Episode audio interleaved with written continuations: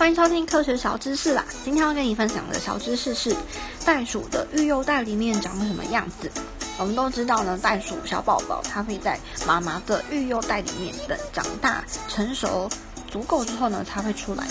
那刚出生的小袋鼠宝宝呢，它就会很快沿着毛皮爬进母亲温暖又安全的育儿袋。这个很肥厚的袋子很有弹性，有点黏黏的。袋口朝上呢，是为了防止小袋鼠掉出去。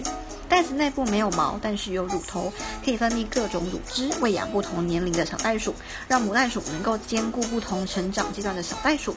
母袋鼠每隔一阵子必须清理育儿袋，确保没有异味和保持卫生。